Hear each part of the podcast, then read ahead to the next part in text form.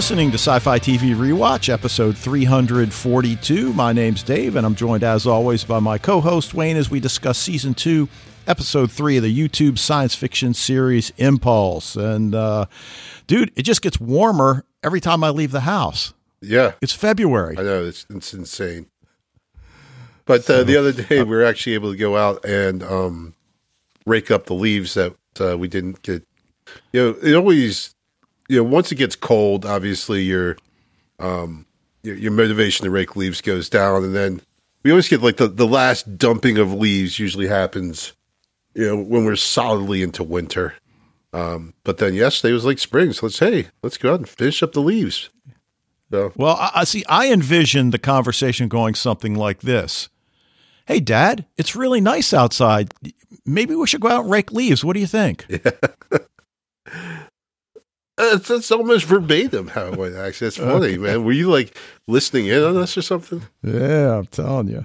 So, yeah, it's just. Uh, I mean, it's great. I, I, I, again, having coached for as long as I did, and and even though you're not coaching in high school anymore, you're still coaching, and, and just the appreciation for what the weather is generally like on March 1st, which is the beginning of our spring season. Yeah oh my God, these spring coaches got to just be giddy. Yeah. I mean, yeah. So, yeah, it always sucked. I mean, because you, you, coach softball. So, I mean, yeah, the, those first couple weeks of the spring were, were miserable most of the time. Right. And I mean, uh, anybody that played for me or, or saw what I, I did coach wise knew we were going outside regardless. So 25 degrees, didn't matter. We were going outside. Right. I mean, we did our work inside as well, but uh, dude, Keith has to be psyched because, yeah. again, for somebody that rain, snow, sleet, hail, hurricane, didn't matter. Keith's going out. Yep. Yeah, definitely. So. Well, we got turf now too, so there's even less excuse to to not go out, you know.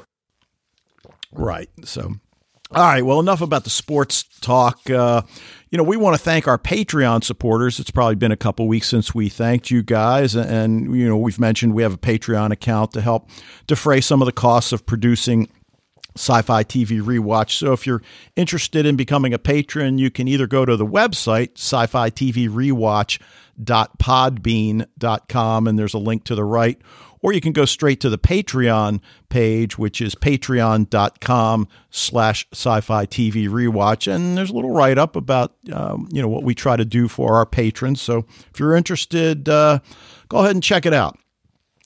So we have been doing our tip of the week, what we're watching, and I made some comments last week about season two of Lost in Space. So, uh, as I mentioned to you in my brief Facebook message, uh, I'm kind of ready to pull back. And, and, at first, I thought I'm going to take back everything I said about Lost in Space season two, and, and that's not quite true. I'm not going to pull back everything, but it really was an enjoyable race to the finish. Uh-huh. And and having read a lot online and a lot of the hate that comes from sci fi fans, I think is totally unwarranted because I, I, think people lose sight of the fact that Lost in Space is not aimed at hardcore sci fi fans. No. If you want that, go to the show. Expanse. Well, exactly. And it, it's about family more than it is about the science. Uh-huh. And I know you tried to get me to understand that, and, and I finally come around. And I think when you look at the family dynamic, not only within the Robinson family, but some of the other families as well. Sure. And and Dr. Smith, who again, we don't know what to make of her, and, right. and I don't want to you know cover any spoilers. Yeah, there's pretty here. big spoilers, so should probably it, well let that go. But it is. Yeah, I mean it is or it isn't, and I'll just leave it at that right. about, about right. the end. But but certainly Dr. Smith uh, kind of opining about her lack of family. And of course, you say, well, boy, why don't you do something to get a family to want you? But, yeah, um, you know, there it is. Now, I do still take issue and and again you would tell me well it's a family show you have to deal with this aspect that there are no real stakes for any of the robinsons or don west for that matter but okay fine I, i'm over it you know. So I am looking forward to season three.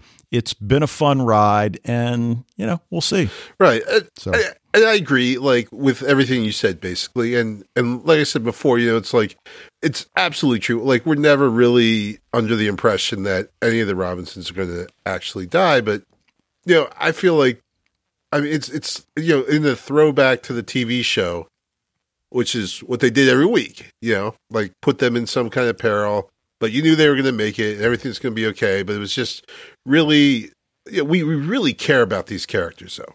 Is the thing.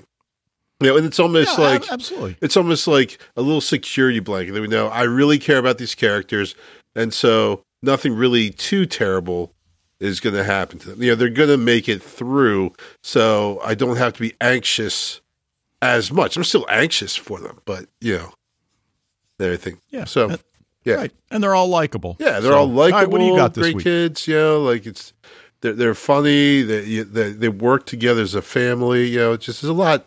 I just I really like Lost in Space, and and yeah, you know, yeah. and is it perfect? No. Is it enjoyable? Absolutely. Yep. Um. So, so I have I, I went after I caught up on Lost in Space. I went and got caught up on season one of Altered Carbon. Oh, nice! I yeah. wish I had the time or the desire to. Dude, it's do that. so worth it. it. It was so. I was so glad I did because there was. It's such a complex show, and I know I didn't quite understand everything 100% the first time around so it was worth it just for that to kind of you know go back through and and and like just remember what the heck was going on but then also like you know we talked about uh last week we didn't really we, we didn't really talk about we were you know um but the, the email had said i believe it was richard right who had said that um you know, about what what is a characteristic of a binge worthy show? And i'm almost like well altered carbon like is you know it just clicks like on so many levels.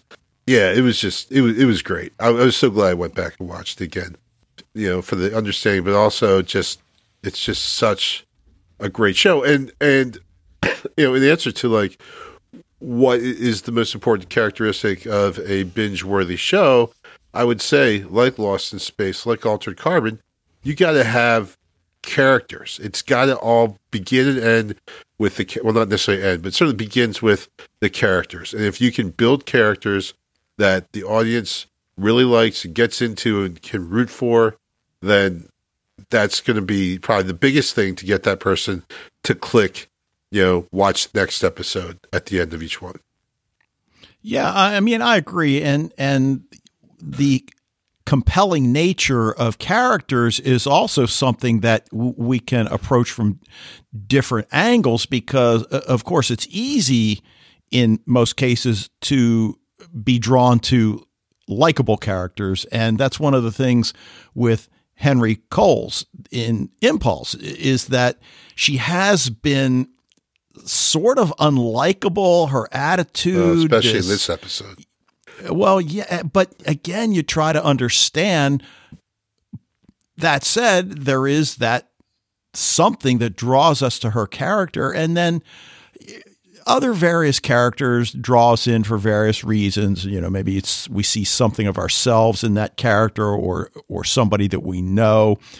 Uh, so yeah, I agree 100%. We've got to have the characters. I mean, if we don't like them, and certainly we've run across shows where I just don't like anybody in the show, yeah. and I stop watching. I don't care how intricate the plot lines get or interesting they get. If I don't like anybody in it, I'm not going to watch it. And uh, I mean, there certainly have been shows that that I've been faced with that that was you know something difficult for me. I mean, that was kind of the Star Trek Discovery. I didn't like anybody in it at all.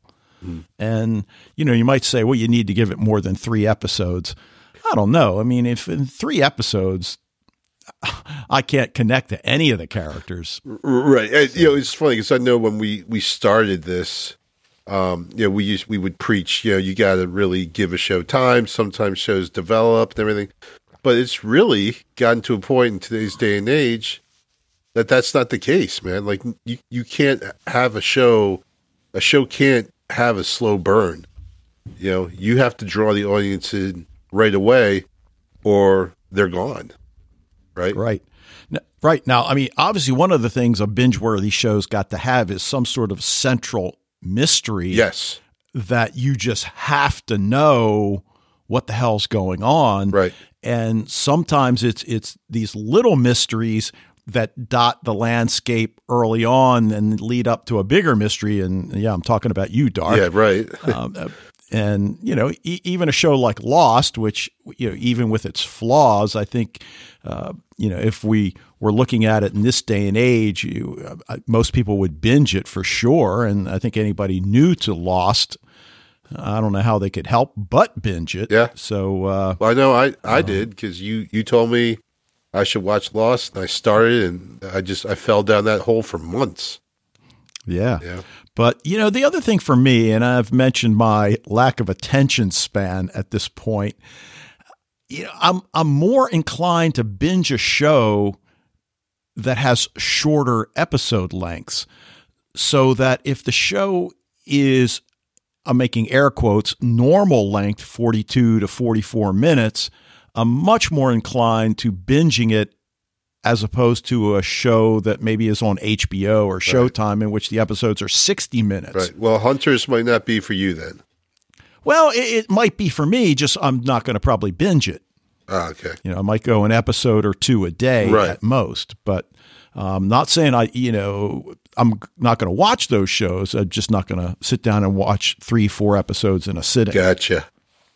Well, yeah. Well, that's that's tough if they're an hour long episode, right? So so much easier when you know, that that fifteen minute difference is is you know it does make a difference, but Yeah. But you know, it's it's so funny because you know, like you said, I mean, the shows you mentioned certainly altered carbon again with a central mystery, big one. Um, I would say, and I know you saw this, Babylon Berlin was a super like bingeable show, like that. Dude, season three is coming in a week, less than a week. Oh man, I just found that out. It's like 28th of February, I no believe. way. That Yes. that is a show. Every time I'm like, man, are they gonna? I don't even know if they're gonna do another episode, another season, but I really hope they do because that that was a great show, and I burned through that show. Well, February 28th, season three. Ah, I don't have time. Ah, Altered Carbon season two is coming out. I, I'm, gonna, I definitely have to go back and watch seasons one and two of Babylon Berlin, right? So, Yeah, Uh, it'll be there for you. Yep. So, all right, you want to move on to Impulse? Uh, sure. All right, well, we're talking about episode three of season two, titled For Those Lost, written by Nicole Beckwith, directed by Alex Kalymnios, who directed episode two of season one, State of Mind, and that was an episode we liked. So that's always good. But, you know, one of the things that Well, I strikes quick, me quick about. question. Do you know? Did this dude ever do? Did he do any Mister Robot episodes? I don't know, to tell you the truth. Because you know how like Mr. Robot will film characters from like basically just below the neck up, and like Yeah. shows uh, it's like supposed to be like this metaphorical like the world like bearing down on them and everything. I, I noticed a couple shots like that in this episode. I'm like, ah, that's like a little Mr. Robot shot there. So I was just wondering if the uh, director. I wasn't wondering enough to actually go and look, but I did wonder. Well, a- actually, it's a she. So it's uh, Alex is a female in this case, but Did I say But he? she- I don't think I did. I, did I go gender on that one? Maybe I did. Um, well, I think generally it's. I guess there's Alexandra, but uh, she's directed a number of episodes of The Hundred. All right, but you know, one of the things that strikes me about this episode is it seems like it's a tale of confrontations, past, present, and future, and and you know the episode title for those lost. Well, that pretty much speaks to every character in the darn show at this point because everyone is lost in their own way.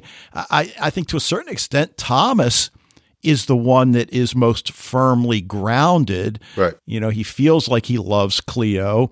Uh, he, I don't want to say has gotten over his wife, but he's entirely comfortable with talking to his daughter about her and encouraging her to go back and explore what your mother was like. And, and, and you know, uh, that's very refreshing because you can understand maybe somebody that wants to leave the past in the past, but, but he's not like that. But for everybody else, their paths have become muddied, which I can't then help but think about Henry's situation and, and the dreams. And that it always seems like she's, you know, moving through the mud and, you know. Uh, yeah, I, I think this show gets the award of the most obvious metaphors in one episode of anything ever award. Well, you're probably right about that. So, uh, as long as we're talking about Henry, I mean, it's her search for her father, and I guess to a lesser extent, a search for maybe not her purpose, but you know where she sees her life. Well, her going identity the, certainly. Yeah, yeah, because she thought she knew who she was. Now she's got this power and is learning to control it, but her mentor at first seems to be the antithesis of everything she's been about. She sees him as an enemy. And I think we're establishing slowly, which I think is a good thing from a narrative perspective, we're learning that maybe he is really on her side. Uh, but then this episode, maybe not so much, though. Well, it's hard to say. I mean, you know, we'll we'll get to that in a minute, but um, you know, the opening scene, she finds herself in the forest. It's pouring rain. She finds what she thinks is her father's campsite. And this becomes that recurring motif. And uh, obviously, the question becomes what's real and what's not real. I mean, she finds the playing card, the wooden sword, the family photo, and she puts the family photo in her pocket.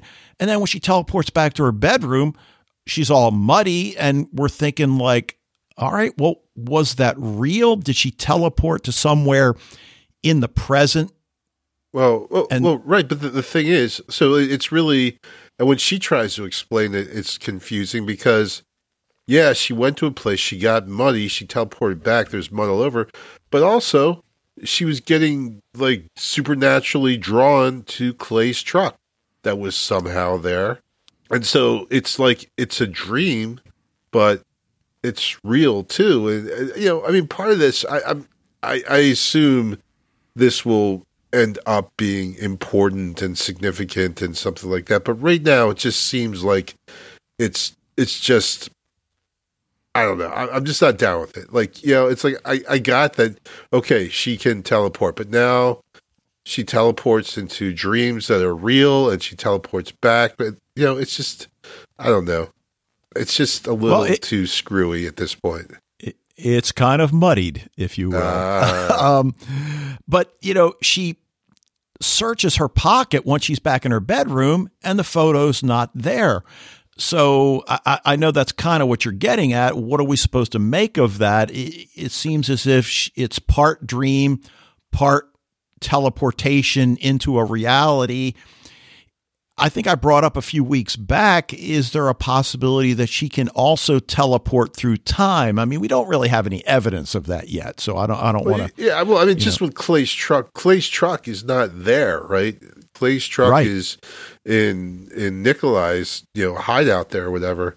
So, you know, that clearly indicates that this is not quote unquote reality, but yet you know, like you said, she's covered in mud head to toe when she gets back.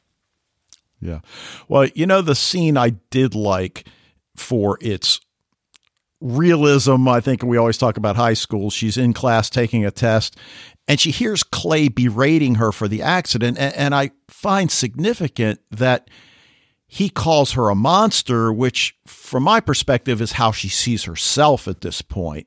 Yeah. And it just manifests itself through sure. Clay. But she gets up, gives the teacher her test, and the teacher's like, you know, this is 40% of your grade. And clearly she didn't finish and she just walks out. And so many times, I mean, you know, uh, the teacher played by Donnie Hendrix, can't think of the actor's name, Christian something or other from Orphan Black, yeah. when he like goes ballistic, it's like, come on. I mean, uh, you know, if a kid comes up like that, hands me the test, I'm like, I got 30 other kids. that are there. Yeah, but usually so, you don't let the kid just walk out of the classroom after that. They still, I was like, hey, you still have to stay in class. You know, well, if you want to put your yeah. head down because you don't want to take the test, fine. But Yeah, you but you're not going to chase out. after her. Eh, Yeah, but you're not going to chase after. You're probably just going to jot it down and deal with it. Yeah. You know, when you get a chance. But uh, the other thing, though, that scene at the pizza place, and it's almost like she's now resigned to working with Nikolai. So what happens now? And on the one hand, she's still acting like a little brat, but at least she eats the pizza.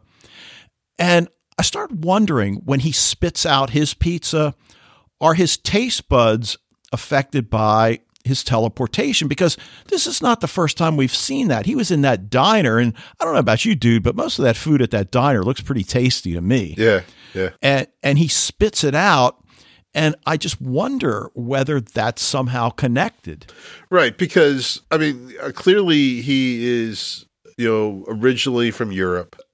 The other possibility is his wherever he's from, his his tastes are, you know, used to food from wherever he's from. But I'm like, but pizza, pizza is Yeah, like right, exactly. universal, The universal right? food, You know, yeah. you can't unless he was like some high end food critic or something like that. Like everyone likes pizza. And there's really, I mean, I, I actually, there is a place by my home that makes bad pizza. And I always said there's no such thing as a bad pizza, but that's not true. But anyway, that pizza did not look like a bad pizza. It looked like pretty standard issue pizza, but he spits it out. Like, so I, I agree with you that, that somehow because of the teleportation, because of the little injection he has to give himself, that um, it's affected him that he can't really eat. Right. Now, we do get some uh, clarity on where she traveled. And while it doesn't turn out to be India, it's pretty darn close in that she went to Sri Lanka with Bill's arm. But the question is, why Sri Lanka? Yeah.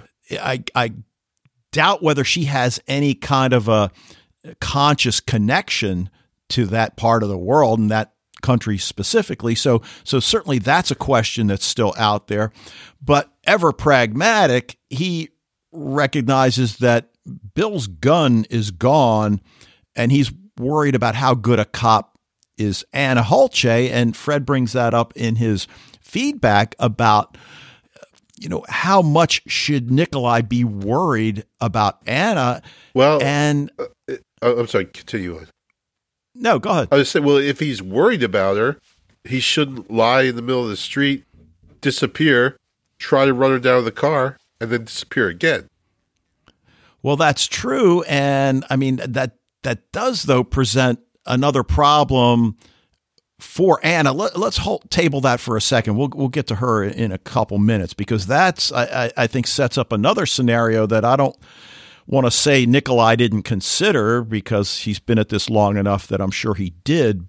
But we don't see a whole lot of Henry Towns and Jenna. But that scene where Towns is really getting upset because things do seem to be spiraling out of control. Again, these are 16 year old kids. He suddenly regains control and, and points out that the central connection here is that her dad is always there. And then he just runs out of the room, and Jenna's trying to pick up the pieces Right. about what, what's going on. But, you know, again, in many ways, Jenna is the voice of reason that, you know, you're bent on finding your father, and that's understandable, but you might want to reconsider he might not be who you think he is. Right. Well, yeah, she Which is- definitely has a romanticized version of Simon in her head. And that's actually part of the problem, right? Like why sh- she's so awful to her mother and to Jenna and everything. Uh, you, you talked before about unlikable characters, and Henry, to me, in this episode was really super unlikable.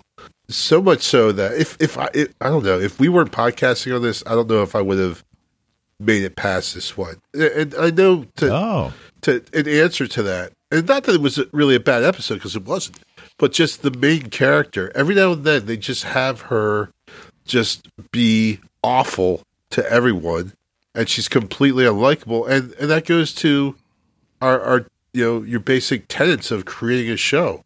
Are you going to create a show where your character really is almost uh, in the in the course of one episode, I'd say almost irredeemably unlikable. Almost every single single interaction she has with another human being, she's just horrible in it. And we're supposed to then root for this person. It's like, no, like I'm actually kind of rooting against her.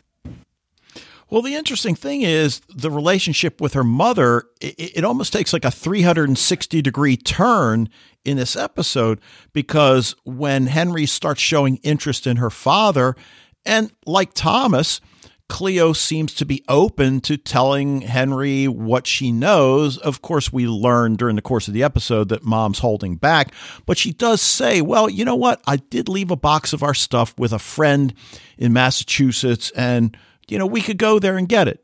And Henry's like, well, how about tomorrow? And they do leave the next day. And it's this really what looks to be a lot of fun road trip, mother daughter. They got a boatload of snacks. She finds one of her mother's old CDs from her singing career, and there's that exchange. Mom puts the kibosh on popping that in the in the CD. They're smiling, driving down the road, eating junk food. But obviously, that's going to change because Henry feels like her her mother's really betrayed her trust by keeping all of these things from her. Not the least of which is that she's still married to her father, Simon. Right. But in the long run, it's like, you know, I, like I get Henry's a teenager, and what they're trying to show is she can be unreasonable at times, right? Because she's a teenager, she's 16 years old. But they just go out of their way in this episode to make her completely unreasonable, like almost the whole time. And except for when she calms Towns down, I think that's the only time I can think of her not being well. And, and well, like you said, and the, the the early road trip with her mom, you know, eh, it's it's just she she moves from being like, oh, they're trying to create a realistic teenager to like, no, no, it's no longer a realistic teenager. It's it's a caricature of a teenager. It's like if you haven't been 16 in a while, it's what you think 16 year olds are like, and and they're not just completely unreasonable and uh, oppositional 24 seven. Like they are right, for and, a little bit, and then they feel bad, and then they apologize and stuff like that. You know, like. Well, right, and, and the ride home contrasts against the ride to Massachusetts, and now Henry is even more confrontational about why her mother didn't look for her father after he disappeared. Now, we know Henry knows the truth. Cleo honestly thinks he abandoned the family. That's not what happened. He didn't leave, Henry tells her. And, and, and of course, she has to stop there. She can't tell right. her mother the truth. So, but then why does she go there? You know, it's like, wait, because she, she's tearing into Cleo for something Cleo doesn't know you know, and that's what I'm saying about being unrealistically unreasonable, right? She knows oh, sure. that the story, she knows that her mother left her in her dad's care and she came back and the dad was gone and the kid was there by herself. So what else was Cleo going to do, Henry? Oh, chase after the guy who just in her to what to in all appearances up and abandoned his child? Like, are you kidding? Like, it's just so like ridiculous that, and it's not the fact that she doesn't blow up here because again, you want to try to create a realistic teenager. They're going to have blowups. They're going to have emotional outbursts. But you know, really, I don't think it would take Henry long to just say, "Well, you know what? From my mom's perspective, she was trying to protect me. And I should probably, you know, make amends here." But it doesn't happen. No. And that's a fair assessment. I, you know, I mean, she is old enough to know better. To yeah. to use a trite phrase, right? It's just, just it, it, it really got not that like again like just because they're trying to create this caricature of the of the pissed off sixteen year old teenager, and it was just it just got to be too much, you know. Okay. Like you got to you got to well, make your character redeeming, and throughout the series, yes, of course there are times that she's redeeming, times we root for. But this is like was my problem with her in the first episode. Like it's just a kid who's just pouting and bitching all the time and is is not likable. Well, I think we have to be more understanding because it didn't appear as if she had any weed in this episode. So, Oh, she did. oh, she did. Yeah. Did I just miss it? Uh, When Okay. she uh, when she left the test, she threw on her headphones, popped in the joint, and walked out of the school. Oh, right. You're right. So, well, well, I think we do though have to look at the contents of the box because that might be the most uh, meaningful point of this episode. She pulls out the Nirvana T-shirt. I, I love Simon because Yes. And then pulls out a pack of playing cards, which immediately makes us think about the playing card that she finds at the campsite in the rain. Yep.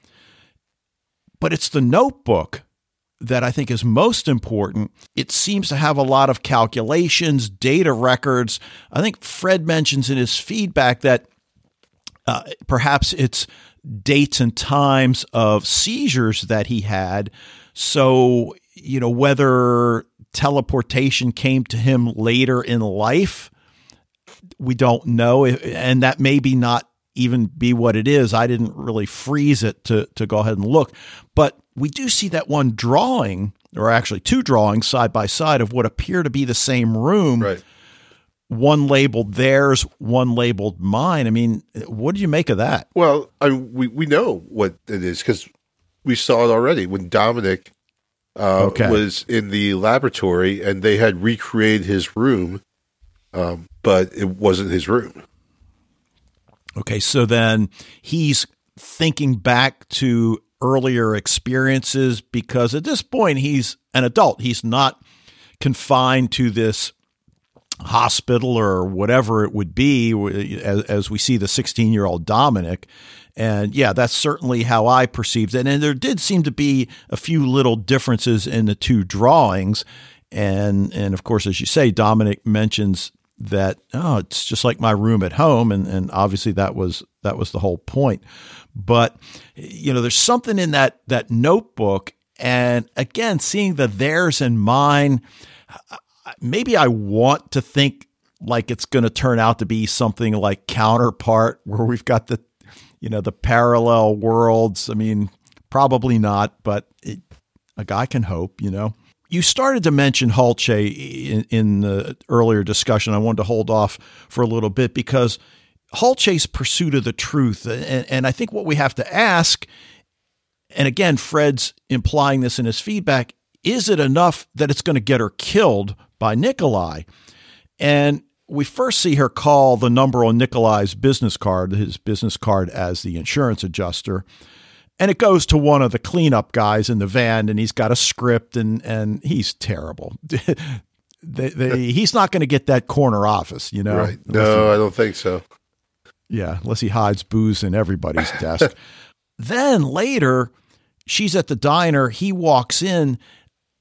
Do you think he does that on purpose? Is it a coincidence that he just happened to walk in? Yeah, you just really get a feeling with Nikolai. There's there's no such thing as coincidence. Yeah. Yeah, that's that's kind of what I'm thinking. And she pries him with questions, and I love his response. Well, this job's turned out to be more complicated than usual.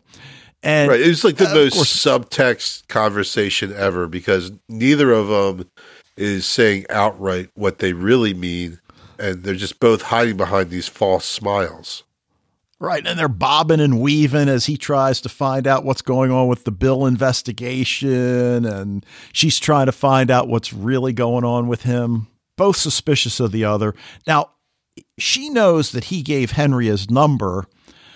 Um, she sort of implies that there's a problem with that. And I can kind of see her point of view, but I mean, it is common knowledge that she was with Clay the night of the accident. So, still, I you know, it just it just ra- raises her suspicions even more. Yeah. So I mean that.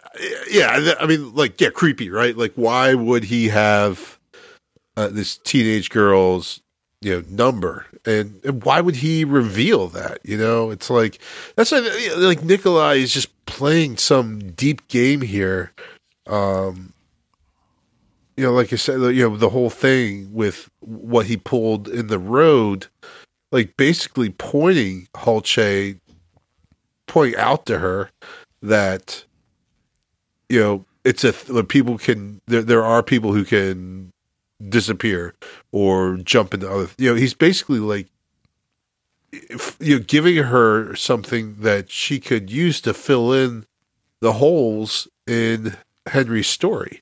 Well, well, right. I mean, she finds out that the blood sample found at Thomas's house was Bill Boone's. She thinks she's onto something. So, do you think he intends to kill her? No, in, in this incident on the road. Yeah, I don't know what he was, or just scare no need for him to do that at all. At least to me, at this point, I don't think. I, I don't understand why he would do that at, at, all. You know, and I don't think he intended to kill her. I, I think he well, because right, that, it's like he pointed the, the car at her and I guess jumped out. I don't know. It just it's crazy. Well, I think his response would be if I intended to kill you, you'd be dead. It's kind of an interesting scene because he teleports into her car and then tries to run her over. When she opens the door and finds nobody inside, she's freaked out. So, where's this going to go? Because now she's this officer whose car has been wrecked, but she didn't wreck it. How is she going to explain this? Well, she just called in. Uh, there was a body in the road. Right. And so, so now, what happened to the? And there's not going to be a body. Well, maybe that's what he's trying to do, just to discredit her right. because she's going to appear like she's out of her mind. More to the point, what does Hulce think just happened, or is it just so bizarre that? But I, but I mean, she's an investigator she's got to come up with something, but at, at, this point, we we have no way of knowing what it is she's going to. Uh, but but what do you think? You know, think what you just saw was the body disappear. Your car try to attack you of its own volition. How, how? But other than that, yeah, yeah, exactly. Like, how do you explain that? When you where do you even start with that? Well, now, you do because you've already seen it, but. like, well, well, yeah, and and you know that will certainly be part of the next episode.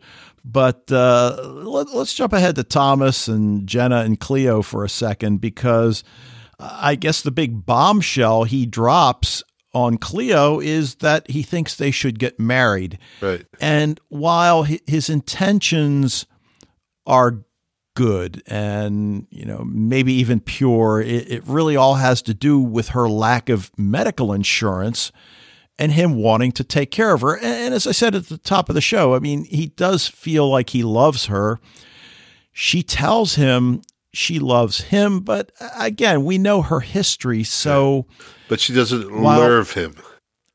Yeah, I mean, this time might be different, but we're not well, still quite sure. Well, well, she's still married, though, which is really the big prohibitive thing here, right? I, well, sure, so, of course. So right now, he is he is right. They have been tested every step of the way through their relationship, and they've come out on the the sunny side to a certain extent. So you know there is that. You, you got to pull for Thomas swinging for the fences like that. You know, like yeah.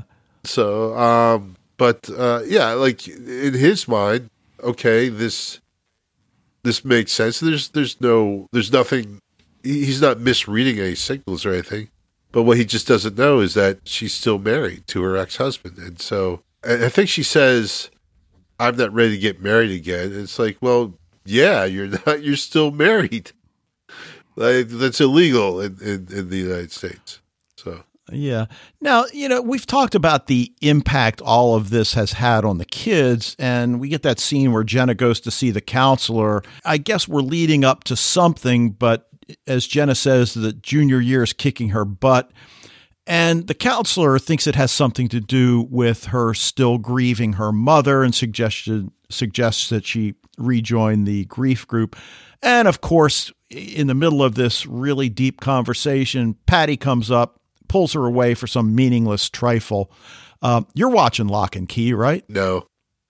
Oh, you haven't started it yet. No. Okay. Well, well, the actress that plays Patty is in that show as well. Okay. And while she's not quite as vapid in uh, Locke and Key as she is here, uh, she's in danger of being typecast. But there's also uh, a, a character who, you know, the actor was in Falling Skies, and uh, you know, I suggest when you get a chance, you, you'll like it. But I've seen I it. Understand you're? Oh, you've seen Lock and Oh Key? no, Falling Skies. I've seen. Oh yeah, yeah, yeah. I'm saying, Yeah. but Locke and Key. Um, Yeah, uh, the, I, the young actor that played Ben Mason, Okay. and he's one of the central oh cool. characters. He was the least interesting of all the Masons, I believe. Right? Yeah, yeah. Now, um, what'd you think about Jenna telling her dad that I kind of have a boyfriend, which Yeah.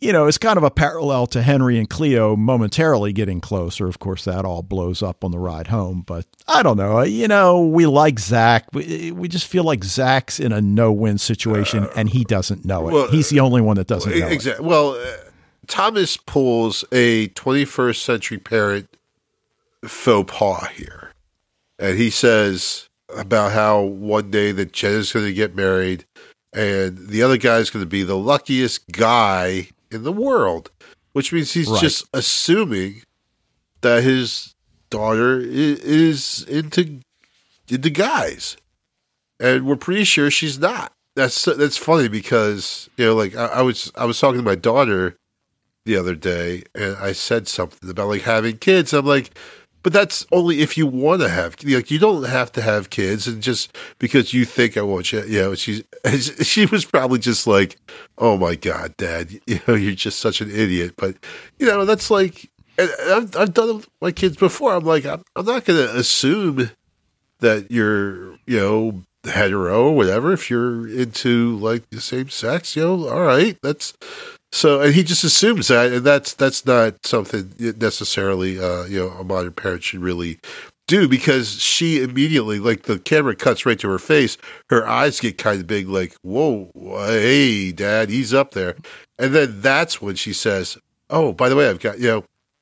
So she sees like this bonding moment, like, well, since my dad's already thinking about me marrying a guy, let me kind of like throw him a little bone here and, you know, reassure him that I'm straight and everything's good. And we just know that that Jenna is, you know, probably a closeted, you know, lesbian who, or at least, or bisexual who is, um, you know, afraid of of what she's starting to feel is is her of her sexuality basically and so she's kind of lunging at every opportunity at mainstream sexuality that she gets Right, and you know the. Uh, i should say traditional i guess Right, and and it's hard, as we've said many times. It's hard not to like Zach. He uh, is offered extra lasagna. Thomas starts to get up, and Zach's like, "No, no, I'll go get it." Grabs his plate and goes in the kitchen. I know I'm. Zach's great I know I'm supposed to hate my daughter's boyfriend, but I think he's pretty great. And you just see the look on Jenna's face, and we're not sure what she wanted her father's reaction to be to Zach, but yeah and I don't want to say this no I, isn't I, it. I think she wants it to be no i think it is okay.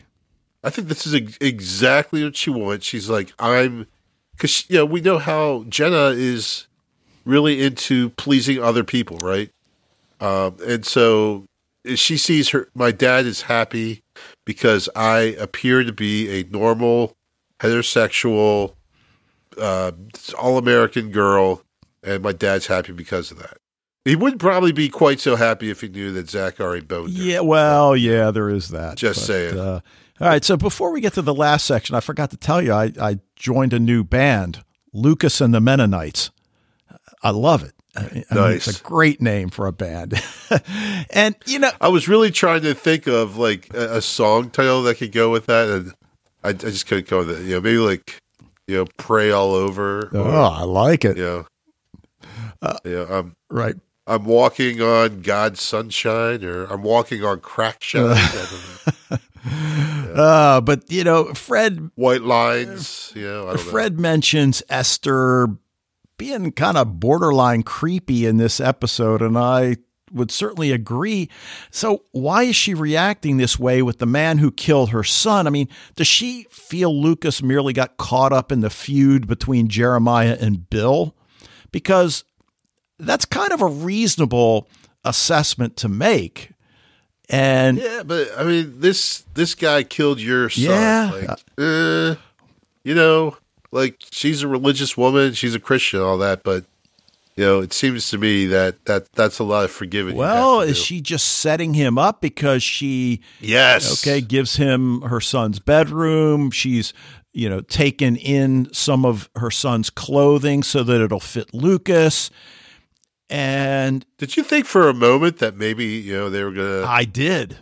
Yes. yeah. Don't even so say I, it. I'm like, man, Yes. he's Lucas going to get himself some Mennonite cougar, Right. And but you know, the poor guy, he's really struggling with learning to make peace with either himself or with God and her message, which I think is pretty on point patience and faith. But then she says, Stay strong. I have big plans for you. yeah, Which then- that's the line. Gets to, I guess, your point that she's really setting him up for a big fall. So, I mean, I, I don't know if it's necessarily that. And honestly, my thought at this point is, you know, she's wants to get the drug business going again, and she needs someone to to be the, you know, the, the muscle. Oh, okay. See, I guess I don't see her as going down that path. I, I, I guess I feel I, like I don't either. I'm just trying to think what what could because obviously I, it's it seems like both of us are thinking it's it's beyond what is readily apparent here. right. You know that the the appearances are not what's going on. Yeah, I mean, I think she blames her husband and the drug business for her son's death. So while she's got to come up with something, at least Lucas has presented her with enough money to keep the congregation going for a while. And I think she even says we're going to dispense the money equally among you know the, the members of the congregation or, or or something. But the other interesting thing that comes out of this whole sequence is this young Mennonite girl, Susanna, who clearly uh, likes Lucas, and will say, you know, we we don't know whether she has a crush on him or not. Every girl likes a bad boy, Dave. Yeah. So now, but but as you say that, I wonder, and, and maybe I just missed it. Does the rest of the congregation know that he killed Amos? I mean, maybe they do I that's a good question. I don't know.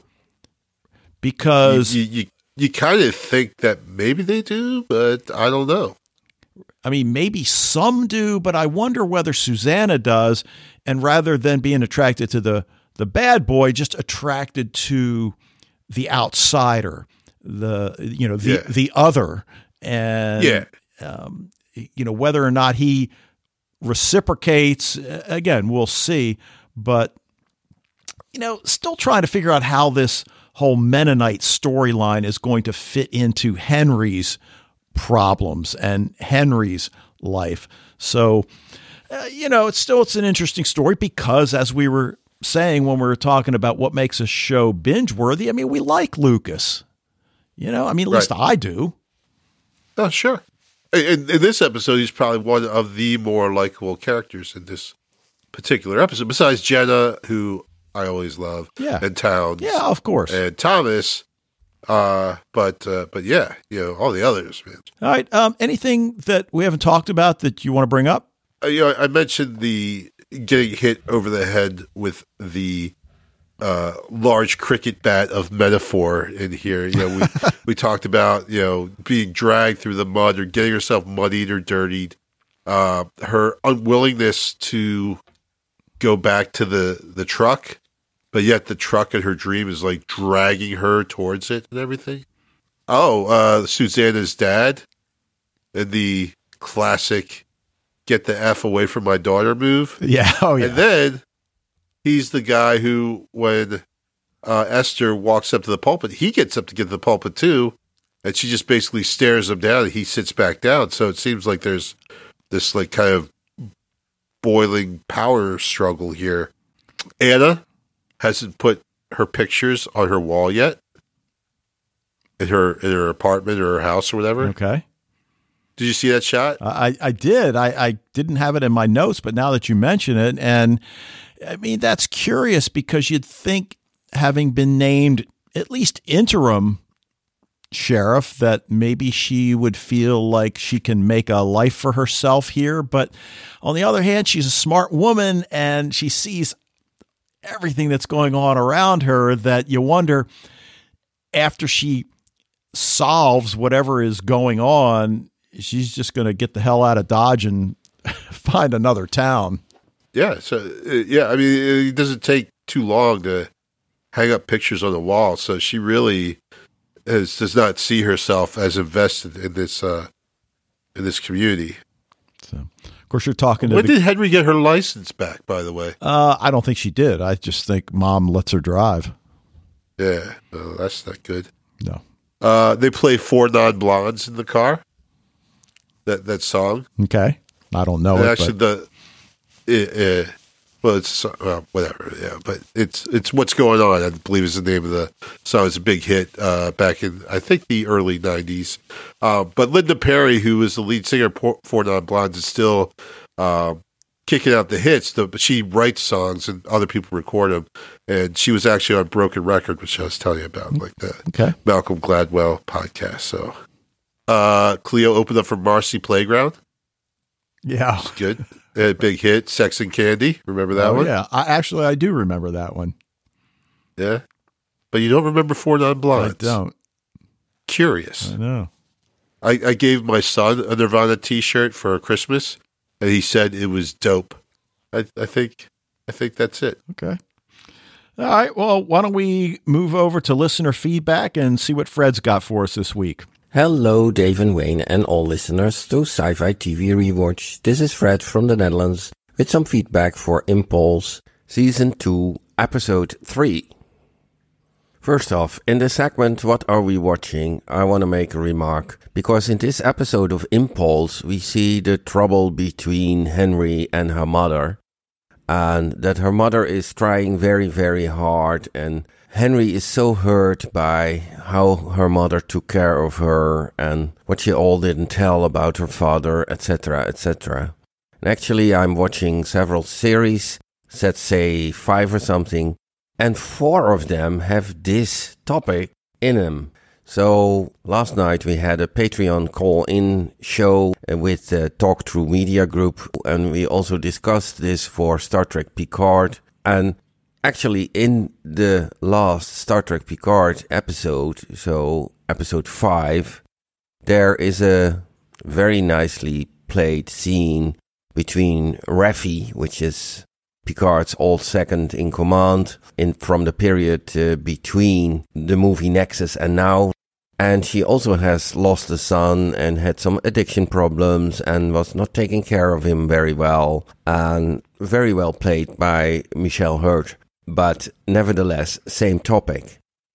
And Dave, you know that, uh, for instance, in sex education, which Wayne doesn't watch, of course, is the topic of Maeve having her mother in her caravan, camper, whatever you call that, where she lives. And her, her mother comes with her little sister and tries to crash with her and is saying things like, my life got better, etc. And can we reconnect?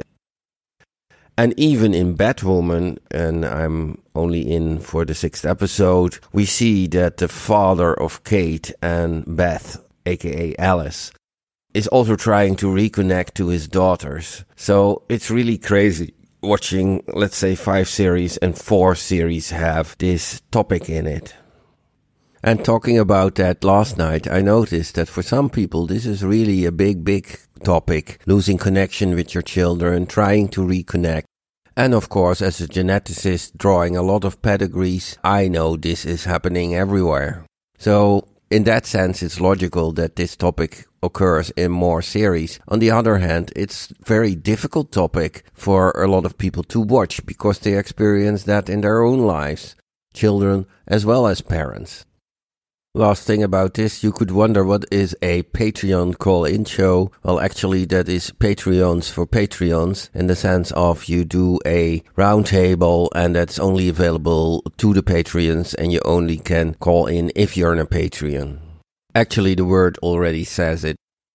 And of course, you should have some Patreons to let that work. Okay, about this episode of Impulse, I think Maddie Hasson is getting better and better in her role. I found it really amazing how she plays this scene with her mother in the car where she gets angry. Fortunately, she stopped the car when she really got angry. I was actually expecting she would teleport, but okay, she didn't. Really, really good acting. And fully into the topic I just discussed. For me, as a Dutch guy, it's very strange to see Henry as a 16 year old drive this car. Here in the Netherlands, you only can get your driver's license from 18 onward. Well, you can start practicing before that age, but you have to be 18. And I think Cleo's reaction was very appropriate. Although it's very difficult for Cleo as well. But she says, okay, realize I have to take care of you, but on the other hand, I am an own person, have my own life as well. I'm entitled to make my own mistakes and have my own pain. But talking to a 16 year old about this is probably not coming through because they have their focus too much on themselves. Puberty is an egocentric phase of your life anyhow. But as high school teachers, I don't have to explain that to you, I think. I didn't fully understand the scene with Anna Hulce and Nikolai. Does he really think she is such a threat that he has to kill her? She's keen and she did survive. But seeing this guy teletransport will give her other insights and will probably start believing the story of Bill and Clay. She did send in that drop of blood we saw two episodes ago in close up for DNA analysis, and now she knows it's Bill Boone's. So when it was filmed in close up, we could fully expect that it would play a role later. We still don't know what these dreams are in the muddy, rainy forest where she sees her father. Now she finds apart from that picture, she finds playing cards. And of course, that's a connection when she finds a set of playing cards later in this box at the house of her mother's friend. It's a pity we didn't see more of this notebook. It's obviously one of her father's with some dark like analysis of things that happened to him, etc. How often he gets his seizures or whatever. But I have the impression she didn't take it, so she left it. Or did they take the whole box with them? I think this uh, notebook will come back later, and some stuff that's written in there. And her father was not staying in India. Now we find out it was Sri Lanka. Well, that's more or less the same. I've been there too in 1990. On the other hand, she was, when she was in Sri Lanka, standing on the beach and of course, you can do that in India. But in uh, relativity, of course, Sri Lanka has more coastline to its surface than India. Being an island, you have a bigger chance to land up at the coast. The biggest puzzle, of course, remains what is dream and what is real. Because we now saw she thought, okay, I have to put this picture in my pocket to check whether this is a dream or real. And then when she arrives back, then the picture is gone. On the other hand, after some of these dreams, she lands up in bed with muddy feet, so that's inconsistent. The interaction between Esther Miller and Lucas Boone creeps me out a little bit. The fact that she offered him to sleep in Amos' bed was the highlight of that. I don't know in which direction that will go very difficult to predict.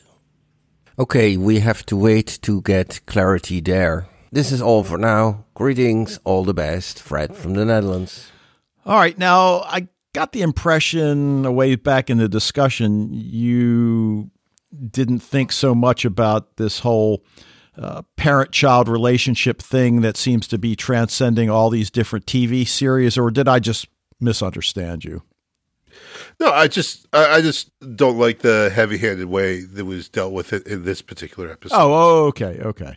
Because because I like you know what Fred says about the whole idea of, of losing connection with children as they get older as Yeah. this universal theme. And I, I really think that is something that's good to explore. Although, like Fred, I find it interesting that that four of the five shows he's currently watching are all exploring that theme, including Picard, I believe he said. So uh, there's that. I, I take exception to the fact that he thinks I'll never watch Sex Education. I was just saying in that one episode that they were treating the the teenagers having sex and they were filming it and portraying it in a way that was uh like you know like almost like you would see with adult like it was meant to be alluring. Okay. and i was just like i don't know if you should be doing that so much you know? So because most of the time when when they show teenage sex it's like what teenage sex at least when i remember it from when i was a teenager is being very awkward and bad. So i don't know. So i, I i've heard a lot of good things about sex education. So i just want to open up that uh, if if someday that uh, I, I include it in what i'm watching this week that fred doesn't think i'm a uh, hypocrite Okay. Now, he brings up Maddie Hasson, the actress that plays Henry. And I want to say you probably disagree that she's really growing into her role and that the acting that we see in this episode is great because I agree with Fred. But I would well, argue. you're both wrong Well, see, I would argue that your dislike for her that borders on intense dislike means that she's really doing a good job with that character. yeah that's true So, you know, Yeah, yeah, just, just yeah. Good okay. point. I should really blame the writers for. for Okay. For, yeah, Okay. but not yeah. Yeah, Maddie Hasson is doing a good a good job, right? Because she she kind of nails it, but unfortunately, you know, it's a little too much. Yeah. Um, it's not her fault. Right. A- And then, of course, you know, the whole idea of the dream versus reality and, you know, the inconsistency or unexplained nature of it. And, and you know, I, I got the impression Fred maybe is leaning more towards your side of the argument that this is, while maybe not bad writing, yeah, not good writing and that that there are just too many holes here that they're going to have to fill in and you know while they still have well over half a season to do that uh, you know it's gonna you know, it's gonna take some good writing to to get out of this hole that they're digging themselves or I into should say better. better writing okay Yeah. uh, he talks about cleo's admission that she understands that she's failed as a mother in a lot of respects but that her pain related to everything that went on with simon is just as valid as henry's pain. And i guess my reaction would be i understand that and you're right but you're the adult. She's the child. You know that that you've got to do a better job of dealing with your own pain because you've got this 4-year-old who then becomes you know 5 and 6 and so on and you know it's just now when she's 16 and you know for all intents and purposes already an adult you know now you have this epiphany that you've been a bad mother but maybe that's not fair because she's never No, I, th- I think she's. oh, sorry, no, I was just going to say eh, that's maybe not fair because she's never abandoned Henry. She's always been there in her own way and not perfect, but just just deeply flawed. So, you know, that's all. Yeah, well, and also I feel like this this is something that they have already hashed out. Right, we've already been through the "mom, you've dragged me all over. It's not fair." Blah, blah, blah, blah, blah, bit. Okay, they, they went through that whole thing, and I thought that that was solved, and now she's bringing it up all over again. Well, that's true. Yeah, that's what I'm just saying. It was just like, it, it was just like they, they're they're trying to. Okay, we want Henry to be a disagreeable, you know, emotional teenager. Uh, how many ways can we do it in one episode? You know, and, and at the end, it's like, no, you're not. Like I said, like my my my thing is like obviously they're trying to go for we want to make her into a realistic teenage character, and they really did. They just made her into a very annoying character who no one likes. Okay. Fair enough. So, all right, Fred, thank you for the feedback. Great as always, which then leads us to that point in the podcast that I would say two thirds of the time we remember and a third that we forget. Uh, letter grade. I'm, I'm guessing it's not going to be real high this week for you. I'm going to give it a solid B. Okay. And that say that's what I expected from you. Uh, I'm I'm going B plus at this point. I've considered A minus, but yeah, again, I think there are some things about it. Not not so much the things that concern you, but but just other things. You that, just can't admit it. well, I can, but I guess I'm. Yeah, no, I, I, I, and listen, like, unlike the last time when I, I went off about episode, um, I, I, I saw a lot of redeeming things about this episode, right? Right. I just was really just put off by the the portrayal of Henry. And then we started talking about binge worthy episodes, and one, of the- you know, the first thing we mentioned was character and likable characters, and you know, hey, I mean, even even Doctor Smith in Lost in Space has her moments, you know. Well, I guess Henry does too. I, it's it's unfair for me. I'm, I'm not I'm not trying to judge Henry because, like I said, it started off not great. She got to be a pretty cool character, and then but just the last couple episodes, it seems like she's falling into like this insular kind of uh you know like just kind of thinking about herself. And you can tell because she's starting to to you know shut out Jenna and her mom. Like her favorite targets are the easiest. That, that's another thing. Like right? It's like she's going off on like the people that's easiest for her to go off on. Like her mother and Jenna. The people who have really opened themselves the most to her are the people she likes to slap down when she gets in these you know when they decide to write her like this. And I just want a little bit more consistency you know? Like obviously you can't make her like this all the time because then no one will watch the show. So just have her have like one outburst rather than the whole episode. She's just she you know being petulant with her mom with jenna with townes with nikolai. It's like come on. There's got to be some balance here. Okay, All right, I agree. So, sorry all right, well, let's you just wanted me to shut up I know. All right. Well, we're going to leave it there. Uh, I think that's a good place to stop this discussion. You know, so we, we got a we got a ways to go. I think things are going to turn. Um, you know, next week we've got the season finale, or actually series finale uh, of Doctor Who, and I don't mean that Doctor Who's not coming back, but the classic Who they referred to them as seasons. New Who series. they refer to them as series. So uh, we've got the did they? Series i thought classic was the other way i thought it was the other way around. No.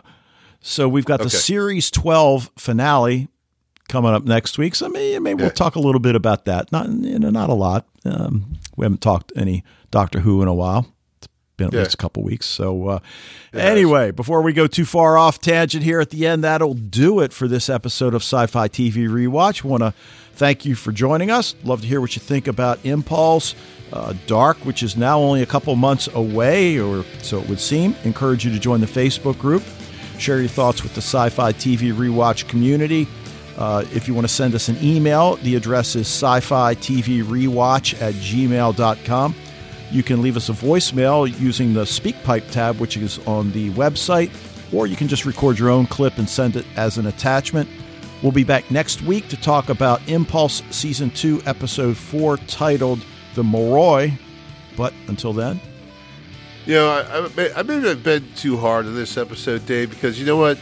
Bad things have a way of looking right sometimes.